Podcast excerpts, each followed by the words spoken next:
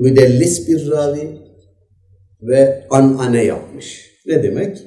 Hadis usulünde tedlis, hadis uydurmak kadar ağır bir kusur olarak ifade ediliyor.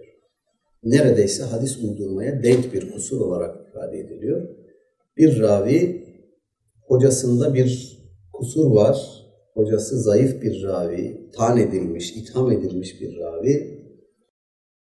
Ondan bir takım rivayetler işitmiş. O rivayetleri ondan işittiğini gizlemek için başka birinden işitmiş gibi naklediyor.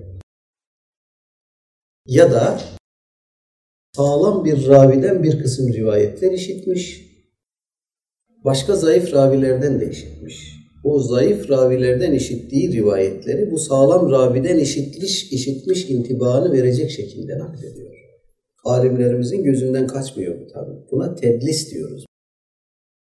Bunun da çeşitleri var. Tedlisü şuyuk var, tedlisü bilat var, tedlisü tesviye var. Çeşit çeşit. Dolayısıyla bir rivayeti böyle bir müdellis ravi, tedlis yapan ravi rivayet ettiğinde bir şartla kabul ediyoruz.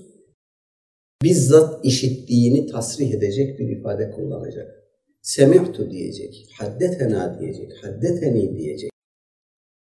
Ama an fulanin dediğinde falan kişiden, orada bir an lafzı var, falan kişiden. Bu kişiden sen mi duydun, arada bir aracı mı var, yoksa başka bir durum mu var, orası belli değil böyle an ifadesini kullanarak teknik tabiriyle an ane yaparak naklettiğinde diyoruz ki müdellisin an anesi merduttur.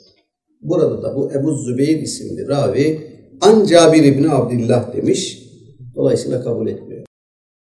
Senedindeki diğer kusurlardan sarfı nazar etsek bile buradaki bu müdellis ravinin an anesi dolayısıyla bu rivayeti kabul etmiyor.